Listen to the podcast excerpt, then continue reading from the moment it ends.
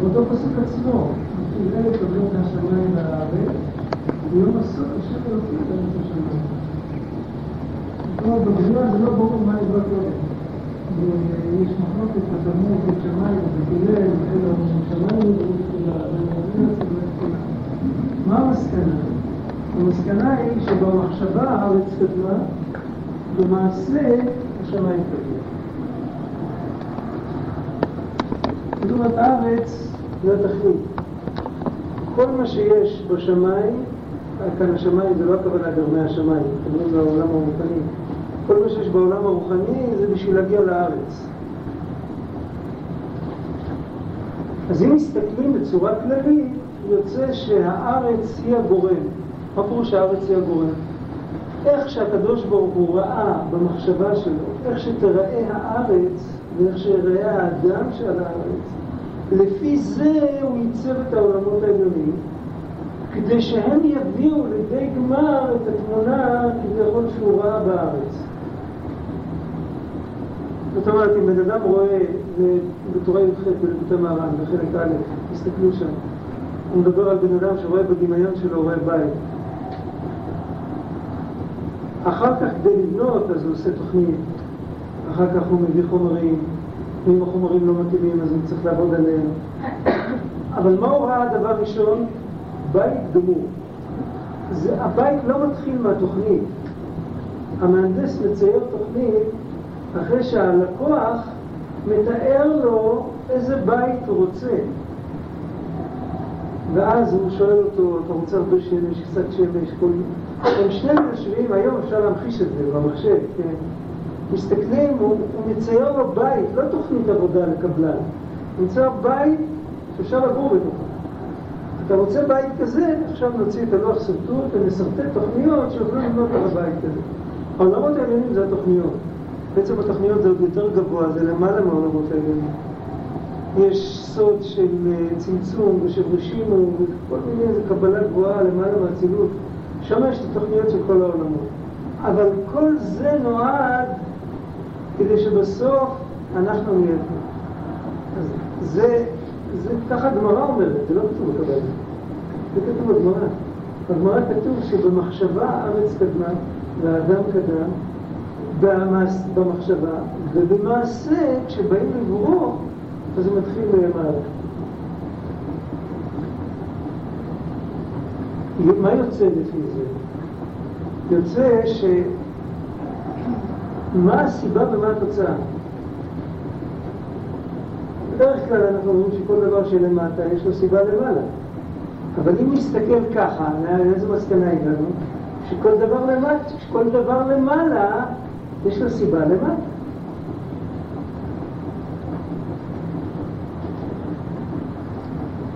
ולא רק כל דבר למעלה, אלא גם כל תהליך למעלה. אם המלאכים אומרים קדוש, איך לימדו אותנו חז"ל? שמלאכים אינם אומרים שירה עד שבני ישראל אומרים שירה, הם מחכים. כן, ואם חכם יהודי אומר דבר תורה, חוזרים את תורתו בישיבה של מעלה.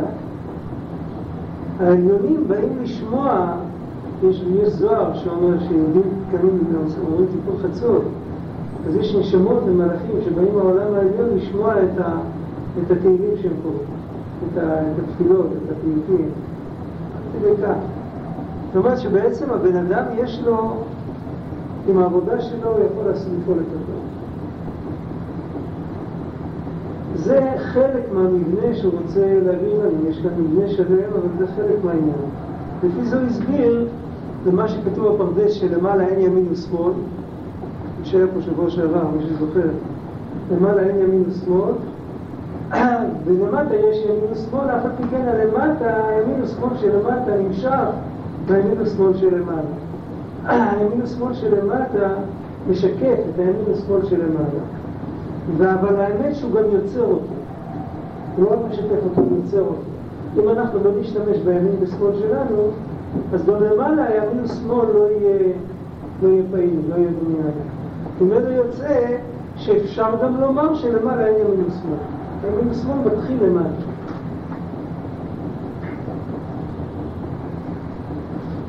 עכשיו אנחנו פה בקטע, מי שיש לו ספר, ט"ו למטה.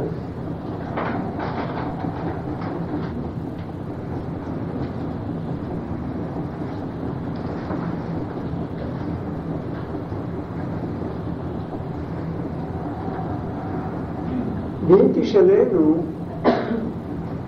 הלא האדם אחרון ביצירה הוא. השאלה הפילוסופית הקלאסית. הסיבה צריכה להיות, אליבא דכללי ההיגיון, הסיבה תמיד קודמת לתוצאה. איך ייתכן שהאדם, שהוא בסוף ההשתלשלות,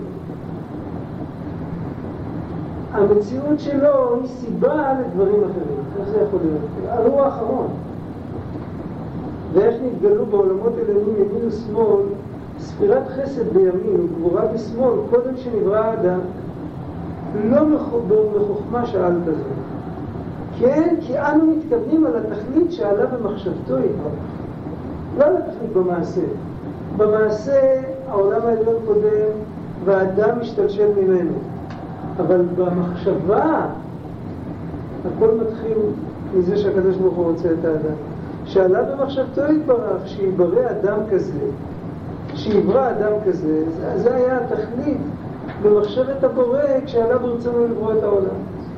וכבר אמרו קדושינו לזכרונם לברכה על מה שאנו מזכירים בתפילה בגלל אבות שעשו רצונך. שכביכול, מה פירוש האבות עשו רצונך? זה משחק מילים. מה, איך אנחנו מסבירים בדרך כלל עשו רצונך? שהם קיימו את הרצון שלך. הם גרמו שאתה תרצה, ככה הוא מסביר. הם עשו לך שתרצה. בגלל אבות שעשו רצונך. יש בדברי חז"ל איזו אישה כשרה שעושה רצון בעלה. אז זה גם נראה ככה, היא שומעת בקולו, יופי, תודה רבה, היא לא רבה איתו. יש פירוש חסידי שהיא עושה רצון בעלה, בעלה אין לו חשק ללמוד, אין לו חשק להתפלל, היא משפיעה עליו שהוא יעבוד את השם. אז היא עושה לו רצון. פירוש אחר לגמרי. כאן הוא מסביר בגלל אבות שעשו רצונך, שכביכול האבות וכל ישראל העובדים אותו, שהם משתלשלים מהאבות, עוררו את רצונו יתברך לבריאת העולמות. ובאמת כך כתוב, אם המלך במלאכתו ישבו שם, בפסוק בדברי הימים. נראה שמדובר שם על... הם הנטעים, כתוב שם, אה, יושבי, הם היוצרים, יושבי נטעים וגדרה, עם המלך במלאכתו ישבו שם. הפסוק מדבר כאילו על תעשייה של כלי חרס, יוצרים. אבל חז"ל אמרו, מי הם היוצרים שהם יושבי נטעים וגדרה? כנראה שהיה להם איזה פירוש עמוק מה זה נטעים ומה זה גדרה. והיוצרים, יושבי נטעים וגדרה, עם המלך במלאכתו ישבו שם. חז"ל מסבירים שזה לא המלאכה של המלך, אלא זה שהמלך נמלך בהם. הוא התייעץ איתם עם לברוא את העולם. מדובר על נשמות לפני בריאת העולם, והקדוש ברוך הוא מתייעץ איתם לברוא את העולם או לא לברוא את העולם. אבל איך אפשר להתייעץ איתם לפני שנברא העולם גם הם לא היו? אז יש שני פירושים, יש פירוש אחד שהשורש שלהם שורש הנשמות היה, מקום גבוה. יש פירוש נוסף שעלה, מה פירוש הוא התייעץ איתם? הוא התייעץ גם עם המלאכים, אז המלאכים כבר נבראו, מדובר על הבריאה של העולם הגשמי. התייעץ עם המלאכים, אז המלאכים אמרו לא, לברוא עולם, עם יצר הרע, איזה עולם אתה רוצה? התחיל לתאר להם איך יראה העולם. אז הם אמרו מיד לא, עולם כזה לא כדאי. אז הוא עזב את המלאכים והלך לשאול את הנשמות. אז הנשמות אמרו כן, דווקא עולם כזה, זה בדיוק כמו שצריך. ובאמת מלאך לא יכול לרדת לעולם. נשמה יכולה לרדת לעולם, כי ככה זה הכלל תמיד. אם אתה נותן עצה, צריך לעמוד בזה. אם אתה אומר לא, אז לא, פותרים אותך, זהו. וזה שאנחנו, מה שאנחנו עוברים בעולם, זה מה שאנחנו חתומים עליו. כל אחד עם העולם הקטן שלו, תראו לו את העולם שלו, שאלו אותו, אתה רוצה עולם כזה? אמר כן, אז לו. עכשיו, למה דווקא הוא אמר? למה המלאך אומר לו? כי המלאך, אין לו את ההסתכלות הגבוהה. הוא רואה שהעולם הזה יש בו רע, אז הוא מתרחק ממנו. הנשמה יכולה לראות את המעלה של הכוח הבחירה. לברוא עולם שיש בו רע, זאת אומרת עולם שיש בו בחירה. ואת הבחירה הזאת נשמה צריכה לבחור. אני רוצה שתבינו, יש כאן נקודה. גם את הבחירה לא, לא מנחיתים עלינו בכוח. חוץ מזה שעצם הבחירה זה עניין שהוא לא בכוח. נתנו לנו בחירה. אבל נתנו לנו גם לבחור אם לקבל בחירה או לא. בשביל זה שואלים כל נשמה אם הוא רוצה לרדת. מסבירים לו, זה שכתוב בעל כורחך אתה חי, זה שמסבירים לו לאיזה מעלות הוא יגיע אם הוא יקבל בחירה. היות שהוא נשמה, הוא מבין, אז הוא מיד קופץ על זה. אחר כך הוא שוכח ששאלו אותו, הוא שוכח שהוא ענה, הוא שוכח שהוא הסכים. ואומרים לו מראש, תדע לך שאתה תשכח. ויכול להיות שיהיה לך רע ותבוא בטענות, אבל הוא מסכים. זה הוא גם עשה. אבל אנחנו בוחרים לבחור. גם כשבני ישראל קיבלו את התורה, אז הקדוש ברוך הוא שאל אותם אם מוכנים לקבל את התורה, והם אמרו נעשה ונשמע. נתינת התורה הייתה נתינת הבחירה. כדי לקבל את הבחירה הם היו צריכים לבחור. וכשהקדוש ברוך הוא אמר למשה רבנו, לך אל העם וקידשתם היום ומחר, אז משה אמר להם על שלושה ימים. וכתוב שהוא כיוון לדעתו של הקדוש ברוך הוא. אבל הקדוש ברוך הוא לא אמר לו, תפריש אותם שלושה ימים, תקדש אותם. תקדש אותם רק יומיים. והוא הבין לבד שצריך להוסיף עוד יום. למה הוא הוסיף עוד יום? למה? למה הקדוש ברוך הוא לא אמר לו במפורש? כי הקדוש ברוך הוא רצה שכל מתן תורה, אם הוא לא היה מוסיף עוד יום, לא, היה, לא היו מקבלים את התורה. זה לא היה תאריך. היינו מגיעים להר סיני, עומדים שם, מחכים, שום דבר לא היה קורה. למחרת היינו צריכים להגיע עוד פעם, אבל מי היה מספר לנו? זה שמוסיף, הוסיף, משה הוסיף עוד יום אחד מליבו, וזהו גרם לנו לקבל את התורה. כי השם רצה שגם משה יעשה את זה בבחירה. הכל עבר דרך בחירה, בלי שיגידו אפילו. יש הרבה עניינים, לפחות שאדם הוא יותר גבוה, שהוא בהתחלה, כשהוא קטן, אז הבחירה שלו זה בין טוב לרע. כשהוא יותר גבוה, הבחירה שלו זה בין טוב ליותר טוב, ושם זו בחירה קשה. בבחירה הפשוטה שלנו, אפשר לפתוח ספר ולראות מה צריך לעשות. מגיע סוכות, יושבים בסוכה, מגיע חנוכה מדליקים נרות, בסדר גמור, אין בעיה. כשמגיעה בחירה גבוהה מאוד, שם הכל טוב, שני דרכים הם טובים. גם הדרך הזאת טובה וגם הדרך הזאת טובה. השאלה היא דרך יותר מדויקת, ומה מתקן יותר. ושם צריך באמת המון עזרה, המון סייעתא דשמיא.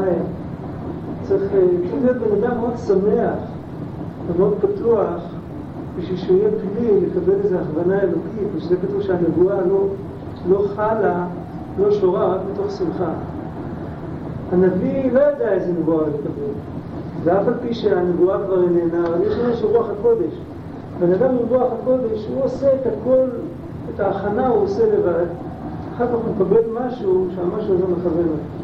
על כל פנים, לאורך כל הדרך יש בחירה. גם במדרגות הכי נמוכות, יכול להיות בן אדם שהוא כבר נמצא כל כך למטה, בדיוק הפוך. הוא חושב שאין לו בחירה כי הוא הכי למטה. ממש למטה, מטה, בשעות תחתית, אבל תמיד יש לו בחירה. העובדה שאם הוא לא בוחר בטוב, אז כמה שהוא למטה, הוא יורד עוד יותר למטה. לרדת גם אין סוף. כל זמן שעוד לא יתאבד, הוא יכול לרדת יותר למטה. וכל זמן שבן אדם עדיין לא יצא מהגוף עם כלות הנפש, אז הוא יכול לעלות יותר למעלה. תמיד אנחנו נמצאים במקום כזה, והעבודה שלנו זה בכל מקום לבחור. בדרך כלל אנחנו במקום טוב באמצע. אם אנחנו מדברים על, עלינו, על עצמנו, אנחנו לא פה ולא שם, אנחנו לא, לא במקום גבוה כל כך, לא במקום נמוך כל כך. ולנו דווקא הבחירה שלנו היא מצד אחד, היא טכנית, היא מאוד קשה. יש לנו המון יצרים, המון תאוות, המון כעסים, המון... אבל מצד שני זה הרבה יותר פשוט. כי אצלנו הבחירה היא שחור לבן כזה, אנחנו רואים בדיוק, אנחנו כמעט תמיד יודעים מה יותר טוב ומה יותר גרוע. אין לנו כל כך הרבה. אבל מתי שבן אדם נמצא למטה לגמרי, אז נראה לו שהכל רע. הוא צריך לבחור מה שפחות רע, זה הרבה יותר קשה. מתי שבן אדם נמצא למעלה לגמרי, אז הכל טוב. והוא צריך לבחור מתוך זה את מה שמביא את כולנו למקום באמת יותר טוב. ולסנן את כל הדברים שבהם הוא חושב עדיין על עצמו. וכל. זה עבודה הרבה יותר, עבודה הרבה יותר עליונה. עכשיו, כל הספקטרום הזה של הבחירה, זה ממש, כמו יצירה מוזיקלית. על הקדוש ברוך הוא יש נחת רוח מכל הבחירות שיש. גם אם אחד מונח בשעות תחתית, איך אמר אה, החפץ חיים כתב פעם, שם הם לא היו, הם היו בעונש, חיילים ששירתו בצבא הרוסי, היהודים, במלחמת ב-1905, מלחמת רוסיה-יפן. אז הוא כתב להם חוברת ושלח להם, החיילים, חפץ חיים. והוא כתב, והם היו חייבים לאכול לבנות התרפות. כי חייל שעשה שם קונצים עם האוכל, קיבל כדור בראש. אם היו מלשינים עליו שהוא לא אוכל, היו יורים לו, כמו בכלב שוטט. הוא מכבד במאמצי המלחמה של רוסיה. אז הם היו חייבים לאכול, אז הוא אמר, אנא, בבקשה מכם, אל תמצצו, אל תלקקו את העצמות. זה נפלא, כי, כי בכל מקום שבן אדם נמצא יש בחירה. ו... וכל הספקטרום הזה של הבחירה, שמלמעלה עד למטה, כשזה מתפקד ביחד, זה ממש, זה כמו יצירה, כמו, כמו מנגינה, כמו... והקדוש ברוך הוא רואה את הבחירה הזאת, זה עוד פירוש למה שאמרנו בהתחלה, שהקדוש ברוך הוא נמלך בצדיקים אם לברוא את העולם או לא. הצדיקים, לפי הפירוש הזה, זה כל אחד מאיתנו. ישראל כולם צדיקים, ועמך כולם צדיקים, וכשהקדוש ברוך הוא רואה את הבחירה שלנו, אז הוא כל כך נהנה מזה שהוא מחליט לברוא את העולם. כמובן שאם אנחנו בוחרים עכשיו בצד הלא נכון, באיזה דרגה שאנחנו נמצאים, אנחנו כביכול מחזירים אותו, זה נורא רעיון. אבל בכל מקום שאנחנו נמצאים אנחנו תמיד יכולים, זה כמו, כמו שבן אדם מנגן על חליל, שחושבים שזה מאוד נעים לאוזן, אבל תמיד כשהוא מגיע לאיזה תו מסוים, החליל שלו דפוק, איזה תו מסוים צורם. אז כל הטעם של כל היצירה כבר, כבר לא בדיוק אותו. הוא צריך להיות, תו נמוך צריך להיות נמוך, אבל הוא צריך, לעשות, צריך להיות מדויק. כל העניין של הנגינה זה הבירור המדויק שלא יהיה מזויף, הבירור של הרוח הטובה מהרוח הנכאה. בדוקטי מהר"ן יש איזה כמה תורות, יש כמה תורות על, על מוזיקה. כל העניין של לברר בכל מקום שנמצאים, באיזה דרגה שנמצאים, מה נכון עכשיו, מה נכון לי עכשיו, מה השם רוצה ממני עכשיו. השם רוצה מכולם שיהיו צדיקים כמו רש"י, כן, או כמו רבי עקיבא, למה לא? אבל מה הוא רוצה ממני עכשיו? עכשיו הוא לא רוצה ממני שאני אהיה כמו רש"י, אני לא יכול להיות כמו רש"י. עכשיו אני יכול להיות סנטימטר יותר גבוה ממה שאני עכשיו. ומזה יש לקדוש ברוך הוא נחת נפלא. דברים שאנחנו לא חושבים עליהם. מה אני יכול לעשות תחת רוח? מה אני שווה? ואחרי שאני כביכול משפר את מעשיי, אני גם כן עדיין נמצא בלכלוך. אז מה זה כל כך חשוב? אז לא, זה, זה ממש חשוב. ובשביל זה הוא מסביר, אם תשימו לב לסגנון של הרבי פיאסצנה בקטע הזה, אז הוא פלא מה שהוא אומר, הוא מסביר בתפילה, הוא אומר, הוא מביא את ה... התכלית במחשבת הבורא כשעלה ברצונו לברוא את העולם. ומה הוא אומר? הוא אומר ש... שיברא אדם כזה, שהקדוש ברוך הוא רצה לברוא אדם כזה, ואחר כך הוא מביא שני דברים, הוא אומר בגלל אבות שעשו רצונך, שכביכול האבות, בסדר, האבות עוררו את רצונו יתברך, הוא לא אומר האבות וכל ישראל העובדים אותו. וכל ישראל העובדים אותו זה כולם. זה גם אה, ממש אותו אחד ש... שעושה מה שלא צריך, אבל פעם אחת הוא נמנע, אז הוא כבר עבד את השם. אם הוא עשה את זה באמת לשם שמיים, אז הוא כבר עבד את השם. והקדוש ברוך הוא ראה את זה, ובגלל זה הוא ראה את העולם. כי לפניו יתברך אין לו מושג עבר עובר ועתיד, וקודם בריאת העולמות כבר היה את עבודתם. ולמה לא נבין בזה מעט מן המעט גם את דברי הנביא שאומר ועל דמות הכיסא דמות כמראה אדם עליו מלמעלה. מה פתאום הנביא רואה דמות של בן אדם? ולא את אשר ראה יחזקאל הנביא באנו להבין. אשר רק נביא כמוהו יכול לראות ולדעת. אבל לענייננו מרמז הנביא משהו, הנביא הרי נכתב לדורות, הוא לא נכתב רק לדורות, אז הוא נכתב גם אלינו, אנחנו אמורים להבין מה כתוב שם, מה הוא מרמז לנו? שלא תחשוב שאת השם יתברך בעצמו הפשוט בתכלית הפשיטות רעה, על זה כבר אמר השם כי לא יראני האדם, רק התגלות האלוקות שנתגלה בכל העולמות, מרש כל דרגין עד סוף עד לכל דרגין על ידי הכלי האדם, בדיוקנו, דיוקן האדם הרוחני זאת רעה. זאת אומרת, בן אדם בעצם יכול לראות בני אדם. כל אחד רואה את מה שהוא, כל אחד מבין דברים לפי מה שהוא, כל אחד רואה דברים בגובה העיניים שלו. בן אדם יכול לראות בני אדם. יחזקאל ראה אדם כי הוא היה בן אדם. אבל איזה אדם הוא ראה? הוא לא ראה אדם גשמי, יחזקאל היה במדרגה מעל המדרגה של העולם הזה. למרות שהוא היה בתוך הגוף, אבל לעלות לעולם העליון לא צריך לעזוב את הגוף. צריך לזכך את הגוף. הבן אדם הראשון לפני החטא, הוא ראה מסוף העולם ועד סופו, למדנו את זה כמה פעמים. עכשיו, כל דבר שהוא ראה בעולם, הוא ראה איך הדבר הזה נראה בעולם יותר גבוה, איך הדבר הזה נראה בעולם עוד יותר גבוה, את אותו דבר עצמו, את המקבילה, הוא ראה עד סופו, עד העולם הכי גבוה.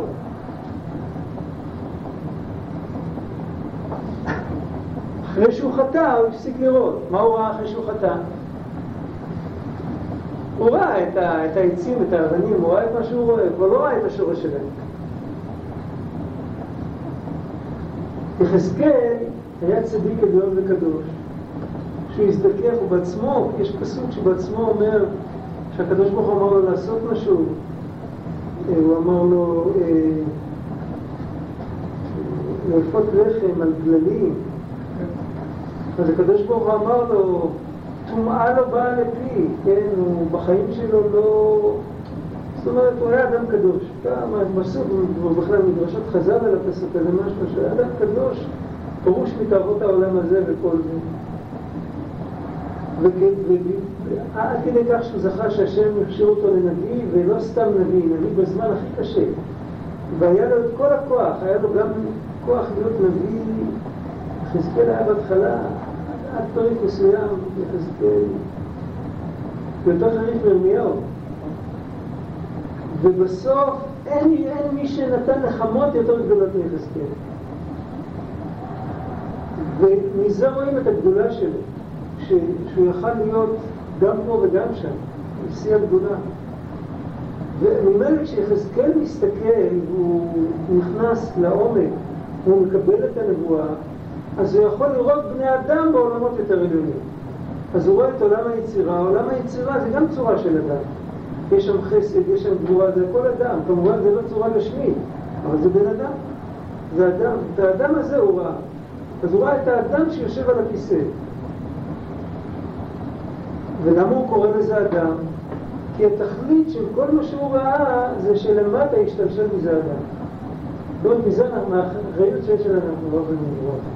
אנחנו אף פעם לא יכולים לבוא ולהגיד, אנחנו קטנים, אנחנו לא חשובים, זה לא משנה מה שיקרה לנו. אם תשימו לב, אני לא יודע אם, אם חושבים כך, כפירה גמורה, מה שנקרא בלשוננו האתאיזם, נכון, זאת עמדה פילוסופית, זה לא משהו רגשי. ככה זה באופן רשמי, ככה זה מוצג. אבל שמתם לב פעם שיש לזה פעם רגשי מאוד חזק מכפירה? לא פעם רגשי חולני דווקא ש... שאני מרגיש בודד ועזור. ואז אני מחפש את האלוקים כי אני יוצר לעצמי בשמן. אני לא מדבר על זה. זה אלוקים לא אמיתי. זה אלוקים שאדם יצר אותו, זה לא אלוקים שיצר את האדם. אני מדבר על פן רגשי בריא אפילו. המשמעות של כפירה זה ששום דבר לא חשוב. זה המשמעות של כפירה. שבעצם שום דבר לא חשוב. שאנחנו איזה פינה בגלקסיה, כל הגלקסיה שלנו היא פינה ביקום, ואנחנו פינה באיזה גלקסיה, והגלקסיה מורכבת מהמון המון אה, מערכות, ואנחנו מערכה שנמצאת באיזושהי פינה. ובתוך המערכת הזאת יש את כדור הארץ, שהוא גם כן באיזה פינה, ואחר כך יש איזה בן אדם שנמצא באיזה פינה, זה בכלל לא משנה מה, מה קורה איתו, מה עבר עליו, מה עובר עליו. רק כן, הוא מרגיש את עצמו במרכז, אז מה? זה בכלל לא חשוב אם הוא כן נמצא או לא נמצא. ואם, ואם נגיד תהיה מלחמה של פצצות מימן או משהו יותר גרוע, והעולם, כל כדור הארץ יחרב ללא תקנה, אז גם לא קרה שום דבר, ומה יש? היקום ענק. באיזה פינה חיו אנשים משוגעים והרי חיסלו, חיסלו את, ה... חדר השינה שלהם. בסדר, לא קרה כלום, הבניין ממשיך לתפקד. זה, זה הצד הרגשי של האתאיזם. וממילא מה יוצא? החול בשתו כמחר נמות. הרוב, איך כתוב שם? הרוב בקר ושפות צאן, החול בשתו כמחר נמות. זה הפן הרגשי של האתאיזם. ומה שאנחנו לומדים בתורה זה שלא יעזור לנו שום דבר, ואנחנו בשום אופן לא יכולים להתחמק, זה התחמקות, איזושהי בריחה. אנחנו לא יכולים להתחמק ולהגיד שאנחנו קטנים ואנחנו לא חשובים. הבראשית ברא אלוקים הוא משנה לנו את כל ה... קודם כל, התורה מדברת בעיקר על כדור הארץ. הוא מספרת לנו על גרמי השמיים ביום הרביעי. ביום הראשון הוא מדברת על אור שהיא לא מציינת את המקום שלו. על הפינה הנידחת הזאת מדברים. ואחר כך מי מקבל את הברכה הכי גדולה? היצור שהוא לא הכי יפה, הוא לא הכי זריז, אולי יש לו קצת יותר שכל. הוא לא תמיד הכי נבון, בהחלט לא. אבל בחרו בו דבר אחד, מה שמציין אותו זה הבחירה. זה אנחנו רואים, בבחירה אף אחד לא יכול לכפור, חוץ מ... יש איזה אסכולות שכופרות בזה, אבל זה לא, זה לא הגיוני. את הבחירה אנחנו חשים, יש לנו בחירה. זאת אומרת שהתורה שמה את האצבע, המרכז של העולם זה הבחירה. איך שיש בחירה, את זה הקדוש ברוך הוא רוצה. זה בכלל לא משנה שמבחינה פיזית, איפה זה נמצא, אם זה נמצא פה, נמצא שם, או שזה גדול יותר או קטן יותר. פה יושב הבן אדם עם הבחירה. הבן אדם עם הבחירה צריך להבין שהוא לא מרכז העולם, ושהעולם הוא גדול והוא קטן, טוב מאוד. ואז הוא יקבל יראת שמיים והוא לא יהיה בעל גאווה, זה מצוין. אבל את האחריות שלו הוא לא יכול לקחת ממנו.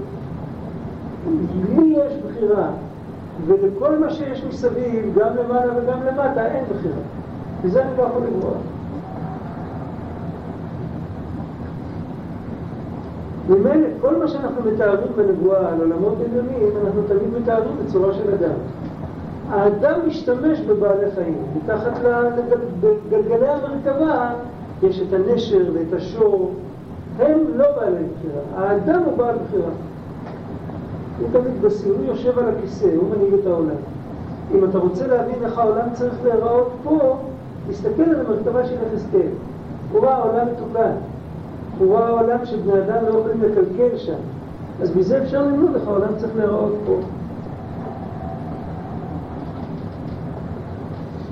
וזאת שאמרנו מקודם, שצמצום כלי הנפש, רוח, נשמה, חיה יחידה של איש הישראלי, לא לעצמו בלבד נוגעים, אלא גם בכלל את התגלות השם פועלים. כל התגלות זה צמצום. חם לכם. מה? לא חם לכם? בסדר, אוקיי. חשבתי. טוב ככה. נכון. אה,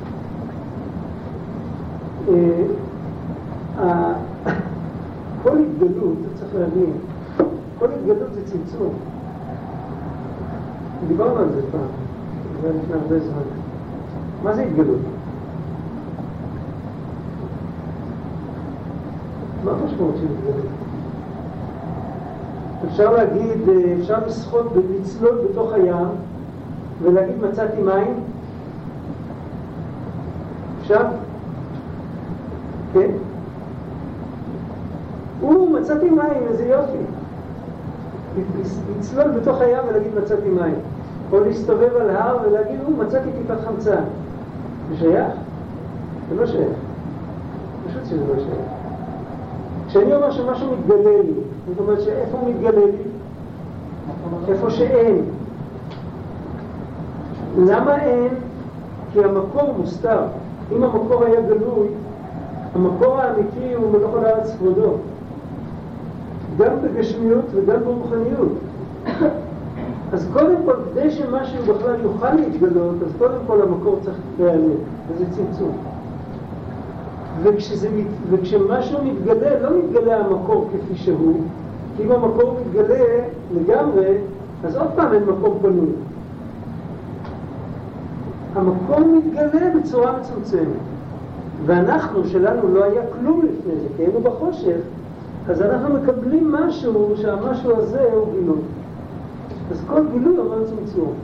אם ניקח למשל דוגמה, דוגמה פשוטה מאינפורמציה, אני לא יודע משהו, ואני שואל מישהו שצריך להסביר לי. תמיד יושב לפני רבו, הוא לא מבין שם, לא מבין פרק, הוא לא מבין פסוק, הוא לא מבין משהו. ואצל הרב זה דבר פשוט, הוא יכול על העניין הזה לדרוש שעתיים עכשיו. ואז התלמיד עוד פעם לא, לא ידע שום דבר, הוא לא יבין. עכשיו, למה באמת התלמיד לא מבין? כי יש הפסק בינו לבין הרב. אם התלמיד היה מחובר לרב בצורה כזאת, יש אצל רבי נחמן, בעצם יש את זה בתנ"ך, יש את זה בתנ"ך. בתנ"ך יש את הסיפור על החברים של איוב, שלכל אחד היה ארבע עצים בחצר, כל פעם שאחד מהחברים סבל, אז עץ אחד התייבש. ורבי נחמן כותב שיש לפעמים תלמידים ורב שהם כל כך קשורים, שאם לרב יש איזו נפילה או ירידה, אז הם מרגישים את זה. אם יש לו איזו עלייה, אז הם מרגישים את זה. אז תלמיד כזה, אם הרב מבין, הוא גם מבין. הוא כאילו מתאחד. איפה יש תלמידים כאלה? אנחנו לא, לא מתגלגלים ברחובות אנשים כאלה. התלמיד מקבל דרך הדיבור של הרב. את המחשבות של הרב הוא לא רואה. אם היה רואה, זה היה מבלבל אותו. הוא לא בדרגה הזו, הוא תלמיד. הוא אפילו לא בדרגה שיכול כתלמיד לקבל את הכל.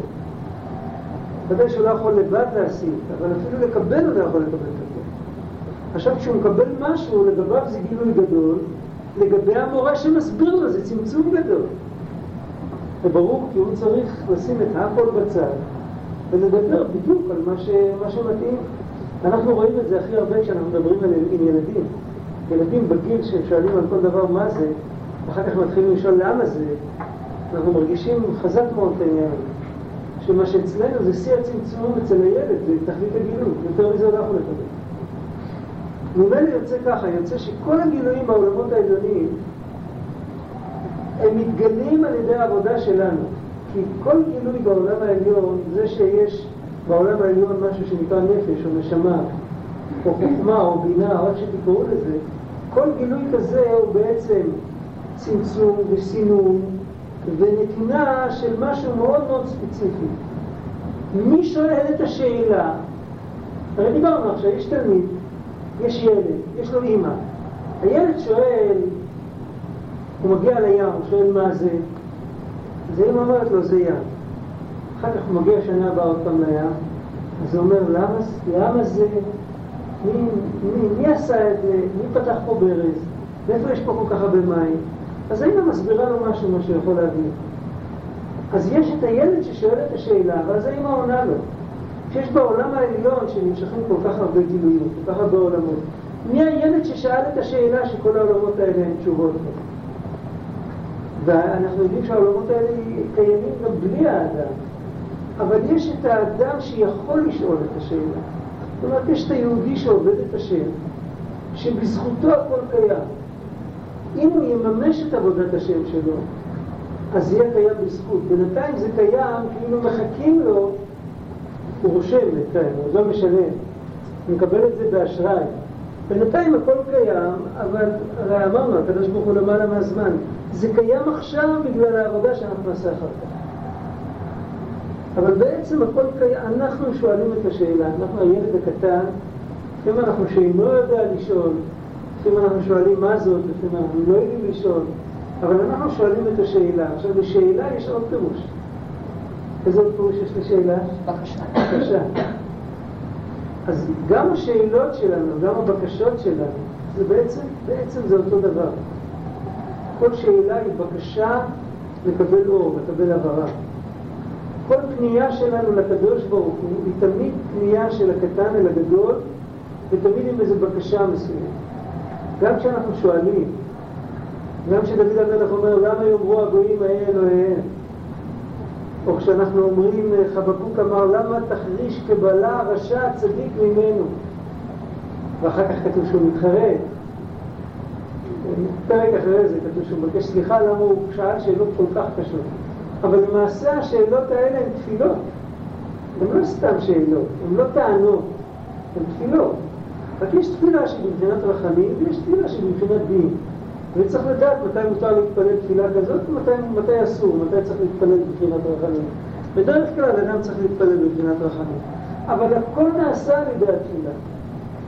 זאת אומרת שאנחנו, בידיים שלנו יש את הכל. עכשיו בואו בוא נעזוב עכשיו את כל זה. אנחנו מאוד רחוקים, מה שדיברנו עכשיו אנחנו מאוד רחוקים. אה, להאמין בזה באמת צריך לעשות עבודה. וצריך לקרב בזה את הלב. עכשיו, בואו נראה איזה תרגילון קטן בשביל לחנך את הלב בזה. אם נלך לאיזשהו מקום באמצע היום, אחרי שאנחנו לא שייכים לכלום, באמצע רחוב, באמצע שוק, באמצע... נתאר לעצמנו איזה יהודי מהתקופה שלו, שזה לא כל כך רחוק, נהרג בשואה. או שנלך אחורה, נלך עוד מאה שנה אחורה. נתאר לעצמנו, אחד מהתלמידים של רבי נחמן ושל הרבי מקוצק, הולך ברחוב, ועובר עליו עכשיו בדיוק את מה שעובר עלינו. פה גם, גם שם היו שווקים והיו ערים גדולות והיו כל מיני דברים. גם הדברים החיוביים וגם הדברים השליליים וגם הדברים שבין בין לבין. הכל היה, זה היה אולי פחות טכנולוגי, פחות מתוחכם, אבל הכל היה.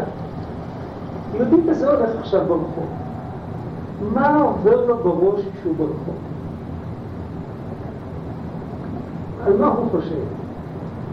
לנסות להזדהות עם מחשבה של יהודי כזה. זה הרבה פחות קשה מאשר לנסות להזדהות עם ספר, או עם צדיק גדול, איך, מה הוא היה, איך הוא היה מבין. יש בחינה שזה כמו לב מחשבה תפיסה זאת. זאת אומרת, אם הרבי מקוצק היה עובר במחנה יהודה, איזה מחשבות היו עולות לו? מיד מסתמן לי איקס אוטומטי. כמו שאומרים, אל תיגעו ממשיכי, מה, מה אתה שואל בכלל? זה נראה לי לא מובן, אבל אם אחד מהחסידים שלו, לא מאלה שנהיו אדמו"רים אחר כך, רק מהיהודים הפשוטים שהיו קשורים אליו, כן? היה עובר ברחוב, מה היה עובר לו בראש? מתעורר אצלי איזה נקודה. אם אני מכיר את הדרך, אם אני מכיר את השיטה, אם אני לומד את הספרים, נהיה לי, אבל בלב, לא במוח. במוח זה נהיה בבית כנסת, בית המדרש. בלב זה יכול להיות תמיד. נהיה איזה משיכת הלב, איזה משהו, וזה מסדר את הראש. זאת אומרת, זה יכול לקרב אותנו לעולם שלהם.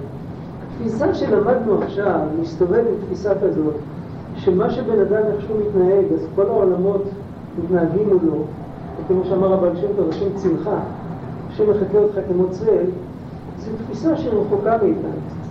אבל אם אנחנו ננסה לחשוב איך האנשים האלה חיו, ברגע הכי מעצבן שלהם, כשנהג טורק לנו את הדלת ולא מעלה אותנו לאוטובוס או כל מיני, בדיוק פספס שנותר את האחרון בלילה, צריך לעמוד איזה טרמפיאדה. כל הדברים, או שבדיוק קניתי את הדבר הכי מקולקל בעולם וזרקתי אלפיים שקל בחינם וכל זה, ברגעי תסכול הכי גדולים. מה אנחנו עושים אז? אם אנחנו נזכר שליהודים האלה קרו בדיוק אותם דברים, ולא קראו להם קראו להם בעלי הגדול. והמטבע לא הייתה שקל, היא הייתה זלוטי או רובל, זה לא חשוב. אבל התסכולים היו באמת חלקם, בדיוק כמו היום.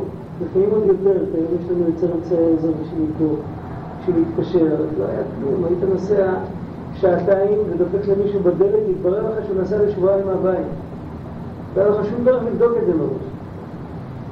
בוודאי שהיה הרבה יותר תסכולים, הרבה יותר ערכות נפש, ואיך הם עברו את זה? ואז תוך כדי מתפוצץ לנו העניין שאיך שהם הסתכלו ואיך שהם ראו שאם אני עכשיו מתחזק כנראה יש איזה משהו בעולם העליון שמחכה להתחזקות שלי עכשיו. עם כל, ה, עם כל המרירות שלי, עם כל זה.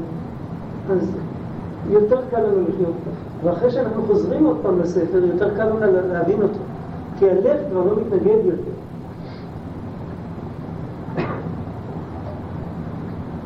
עכשיו הוא ממשיך, כשתלמד בספרים הקדושים, תבין מעט בזה למה תלמידי הבעל שם טוב, זיכרונו לברכה, נוטים, נוטים לבאר הרבה פעמים ענייני קבלה, איך הם באיש. זה מיוחד לתלמידי הבעל שם טוב. מסתכלים על מקובלים אחרים, הם גם מביאים משלמים. אבל הם מביאים משל מנר, מביאים משל מצמח, מביאים, יש כל מיני משלים בקבלה. ותלמידי הבעל שם טוב בדרך כלל מביאים משלים לבני אדם. היו כאלה שניסו אפילו לכתוב פסיכולוגיה בתוך תורתו של הבעל שם טוב. הוא כל כך הרבה מדבר על הנפש. לא יודע מה, מה בסוף נהיה מזה, אבל על כל פנים, למה כל כך הרבה מדברים על הנפש? מפני שהוא גורם להתגלות. זה באמת הדבר שהכי שייך. בגלל שרצו בן אדם כזה, לכן נבראו עולמות כאלה, אז הבן אדם משקף נאמנה את העולם העליון יותר מאשר כל אחד אחר. שהוא גורם להתגלות, ובצורתו מתגלה הימין והשמאל והאמצע. עכשיו, עד כאן הוא דיבר באופן כללי. עכשיו, לפי זה אפשר להבין גם, אנחנו כולנו יודעים שלכל אחד מדבר שיטה אחרת יותר. יש לכל אחד ספר שהוא דבוק בו. לכל אחד יש צדיק שיותר מדבר אליו. מה הסוד של העניין הזה? וזהו גם כן עניין הדרכים השונים, דרכי הצדיקים, לא רק דרכי הצדיקים בהנהגות. אחד היה יותר, הדריך את כולם בצדקה, אחד בעיקר העניין היה שבת, כל צדיק יש איזו נקודה, גם בהבנת עניינים עליונים. ולא רק בעמקות השגותיהם של הצדיקים לבד, שזה אין לנו ידיעה ולא מידת מדדה, רק גם בצורת ההבנה. זאת אומרת, כשהם רוצים להוריד משהו אלינו, אז כל אחד מוריד בשיטה שונה. אנו רואים למשל שחוץ מזה שקבלת הארי, זכר צדיק לברכה, עמוקה יותר מקבלת הרמק, רבי משה קורדובר, זכר צדיק לברכה. ומבארת יותר גם מה שאחר השבירה. אני לא, תסלחו לי, אני לא, לא רוצה להיכנס עכשיו לזה. אבל חוץ מזה, גם הדברים ששניהם בקודשם מבארים, ושניהם באופן וסדר אחד. יש עולמות שהארי הקדוש והרבי משה קורדובר מבארים בדיוק באותו סדר, באותו סיסטמה. בדרך כלל תורת הספירות אצל שניהם שווה.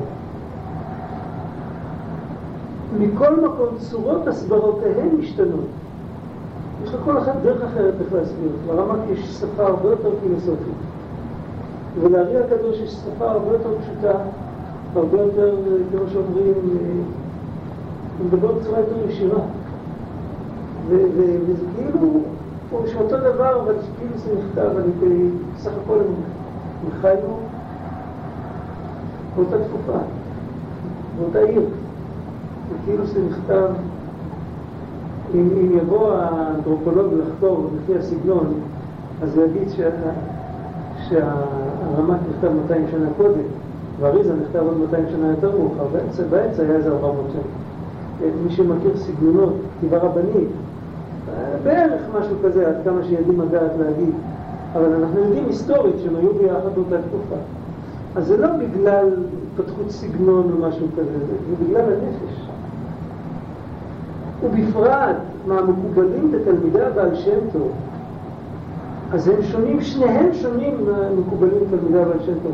יש סיפור שהארי הקדוש התגלה פעם לאחד מתלמידי הבעל שם טוב, והתלמיד שאל אותו, למה אתם הסברתם את הכל רק בעולם העליון ולא דיברתם בעבודת האדם, בעבודת הנפש?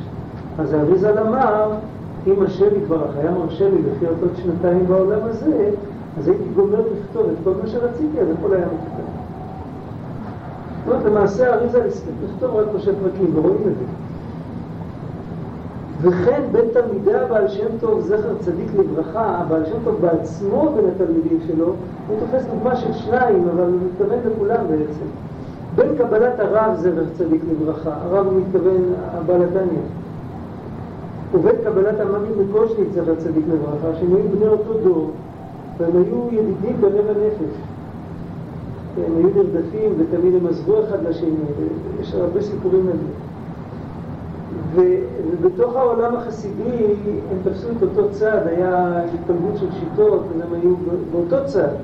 יכול להיות שבגלל זה הוא מביא את שניהם, בשביל להראות שזה לא עניין של שיטה של מחלוקת, ואף שכולם מבארים את קבלת הרמק והאריז הצד, וכולם בדרך אחת ולא בפלוגתא, הם לא חלקו אחד על השני, מכל מקום צורת ההשגות שאנו משיגים, מעט מן המעט, בקבלת הרב ז"ל, לא כצורת ההשגה שמשיגים בקבלת המגיד הצד, נכון. והם היו, היו תלמידים של אותו אחד, היו תלמידים אצל המגיד ממזריץ', שהיה תלמיד הגדול של הבעל שלו. עכשיו, איך אפשר להסביר את זה? זאת אומרת, עוד פעם, באוניברסיטה, מי שמכיר את המחקרים על חסידות, ראיתם את זה פעם? חן אלינור וכל אלה. אליאור. יש, הם כותבים יפה, אני לא אומר, הם מבינים לעומק וכל זה, אבל תזה כזאת, על תזה כזאת הם לא ידעו אף פעם, מה שאומרים. זה לא ידעו בדעתם. הם יגידו, זה שיטה כזאת וזה שיטה כזאת, והם יחפשו את נקודת המחלוקת בשביל לבאר יותר טוב. וזה מחויבים עליהם, צריכים שמי שקורא אותם שיבין משהו. והוא הולך עוד יותר, הוא אומר, עד שכששומעים איזה עניין, אף אם אין יודעים מי מעמד צדיקים אמרו, יש, יש כאלה שיכולים להכיר עם דרך קבלת הרמ"ק, הארי, הרב, או של המנהיג מקושני זה צלוי. ועכשיו, למה זה כל כך שונה אחד מהשני? והוא, כנזכר לעיל, כי כל דבריהם, זכרונם לברכה, לא שכל אנושי הם, זה המסקנה. וזה אמרתי באוניברסיטה אי אפשר להגיע. קודם כל זה לא שכל אנושי. מה זה? זה התגלות ממרום הייתה להם. הם זיככו את עצמם. הם התייגעו על תורה, על מצוות, על, על זיכוך החומר. והתגלו להם דברים, כמו שלנביאים התגלו. הנביא לא הלך לחפש את הנבואה, הנביא חיפש את הזיכוך. בני הנביאים, הבית ספר של הנבואה היה בית ספר לזיכוך. היה בית ספר להכנת הכלי. היה שם כל מיני מדיטציות, היה כל מיני טכניקות של ריכוז בשביל להכין את הכלי, אבל לא יותר מזה. הנבואה תגיע, אם הבן אדם רק יעשה טכניקות של ריכוז, אז הוא יהיה כלי לקבל דברים נמוכים, אבל הוא לא יהיה כלי לקבל דברים גבוהים. נבואה לא תגיע אליו, הוא יקבל רוח של ספרי אחר. כי, כי הוא לא זיכך את החומר. עיקר הלימוד היה שם לזכך את החומר.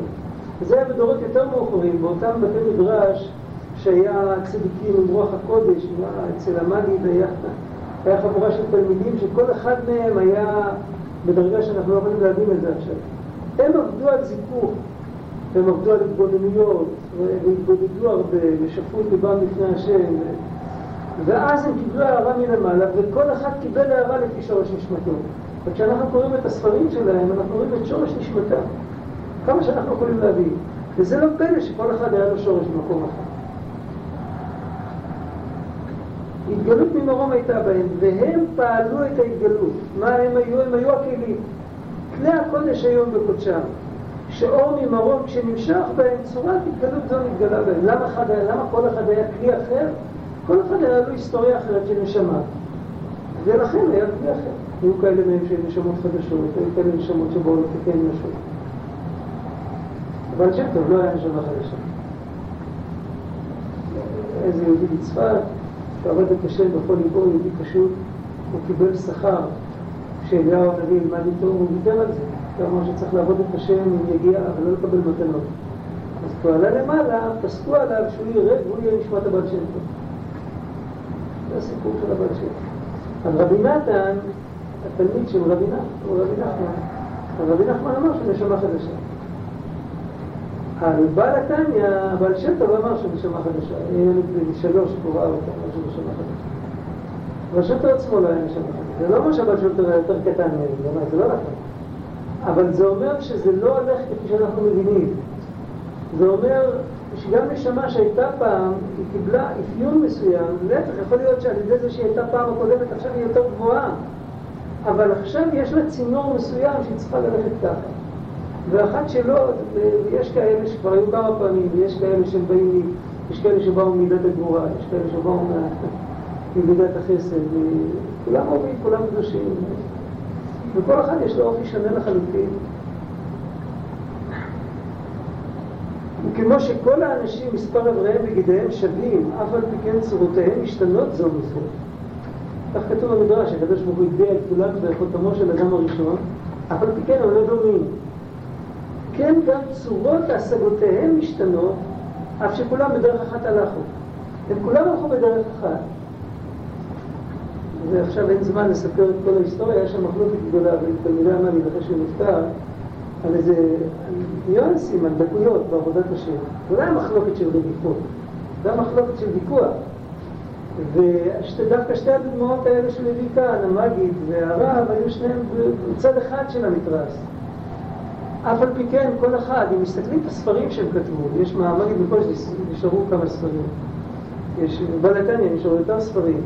לא את כולם הוא כתב בעצמו, אבל על כל פנים, ממה שהוא כתב או ממה שאחרים כתבו בסגנון שלו, אפשר לראות את הסגנון. המגיד כתב לבד, אני חושב, את הספרים שלו. אפשר לראות שזה עולם שונה לחלוטין. למרות שהמסקנה שתמיד מגיעים אליה היא אותה מסקנה.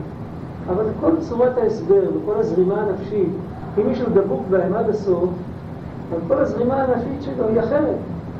זה יכול להיות אפילו מי שלגמרי שקוע בזה, הוא יכול להכיר על הפנים, לא רק כשהוא שומע את הדיבורים. אתה יכול להכיר על הפנים למי אתה שייך. כן.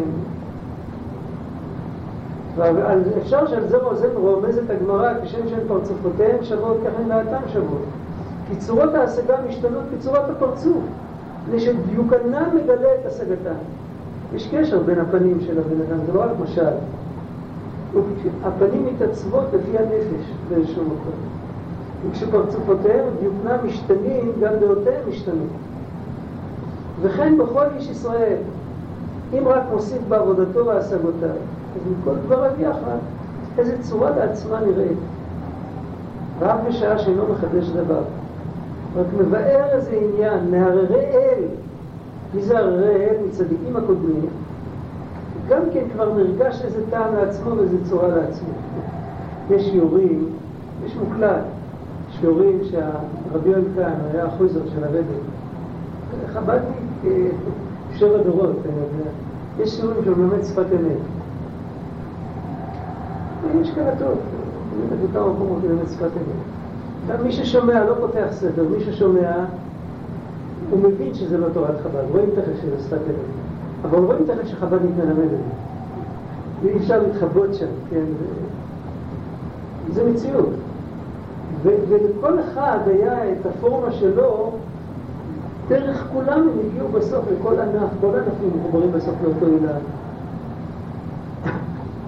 הוא רק מבאר, גם כן כבר נרגש איזה טעם לעצמו ואיזה צורה לעצמו. אף אם אינה בצורה בולטת לעצמה, כצורות, כצורות בדרכי הראשונים דרך צדיק לברכה. ממילא, מה יוצא? מה שהוא רוצה להגיע, לכאורה זה בסדר, זה מין אנתרופולוגיה רוחנית כזאת. מה יוצא מזה? אז הוא אומר שכל זה, אם רוצים שזה יהיה נכון ולא כאילו, אז צריך, אנחנו צריכים להשקיע. אם אנחנו באמת רוצים לקבל את הגוון שלנו מהכלל של התורה, עכשיו הוא כבר יורד עד אלינו ממש. אנחנו, אני ואתה, אם אנחנו עכשיו ניקח ספר ונשב ללמוד, אנחנו גם, יאיר לנו הגוון שלנו, כמו שלצדיקים יאיר הגוון שלהם, אנחנו גם יהודים. אבל יש הבדל אחד, הם השקיעו. אם אנחנו עושים את זה בדרך אגב, אז כל הדברים האלה לא, כאילו לא עובדים. ולהשקיע זה לא, יש כאלה שחושבים שלהשקיע זה נקרא להתאמץ. הוא מדבר הרבה על להתאמץ, אבל צריך להבין את השפה שלו, אני כבר מקדים, אנחנו נראה את זה לפני שבוע הבא. להתאמץ זה לא אומר להיות אובססיבי. יש את חוק, חוק המאמץ ההפוך. זה שבן אדם מאוד מפחד ומאוד רוצה להצליח, אז באיזשהו שלב של לחץ הוא מתחיל פחות להצליח. להתאמץ הכוונה לעשות מעבודת השם דבר מרכזי ולא דבר שעושים אותו בדרך אגב. גם כשעושים אותו בדרך אגב זה יותר טוב מכלום. אבל באופן קבוע לעשות אותו רק דרך אגב, זה לא יביא את הבן אדם למקום הנכון. אצל הצדיקים זה בשום אופן אף פעם לא היה בדרך אגב. עצם העובדה שהם נסעו לרבותיהם, אז הם נסעו שבועות המגיד מקוז'ניץ, שהיה צריך להגיע למגיד, למגיד שהוא ללמוד אצלו. אתם יודעים איזה מרחקים זה? כשבא נתניה היה צריך לנסוע למגיד במזריק, מאיפה שהוא גר. זה מרחקים עצומים, זה לא נתפס, היום יש רכבות, אז זה גם איזה שמונה שעות נסיעה. ובזמנם זה היה שבועות לנסוע. זאת אומרת, זה לא יכול להיות משהו שהוא בדרך אגב. זה היה פשוט, זה שינה את כל צורת החיים.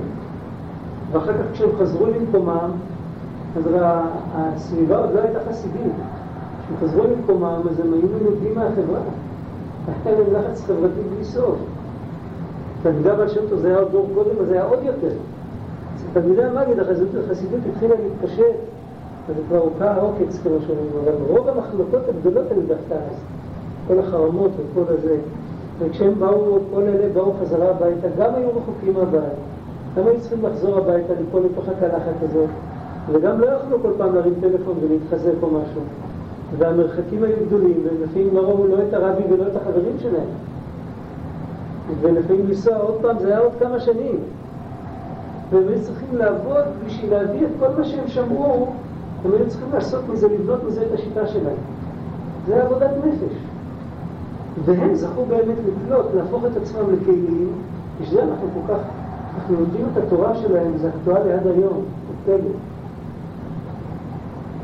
וזה מדבר אליהם. יש דברים שנכתבים היום וכבר לא מדברים עליהם. כי בסדר, היום, היום הכל נגיש והכל קל, ובן אדם לא משקיע, זה לא הופך להיות חלק ממני. זה הרבה יותר קשה. השם יעזור.